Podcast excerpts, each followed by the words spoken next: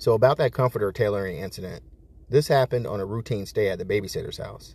I had napped in the bedroom of the only male sibling in the house, which is worth mentioning because he had six sisters. Anyway, I woke up before he and my brother, and for some strange reason, I took a pair of scissors to the comforter and did my best Ed scissor hands on it, deliberately cutting holes into it.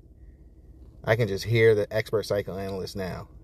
I mean, given that I have been sucked off repeatedly by his older sister, but I have no clue why I chose to do that. I mean, trust me, I knew a beating would surely be coming once my mom found out. I will say this a lot, but I remember the consequence vividly. Once mom got home from work, we walked across the street home, and not even five minutes in the door, that dreaded phone call notifying what I had done came through. At that moment, not much was said because thanks to my asshole father, my mom had picked up a paper route after work to help keep food on the table and the lights on. So there was no time for anything but to turn right back around out the door to deliver newspapers.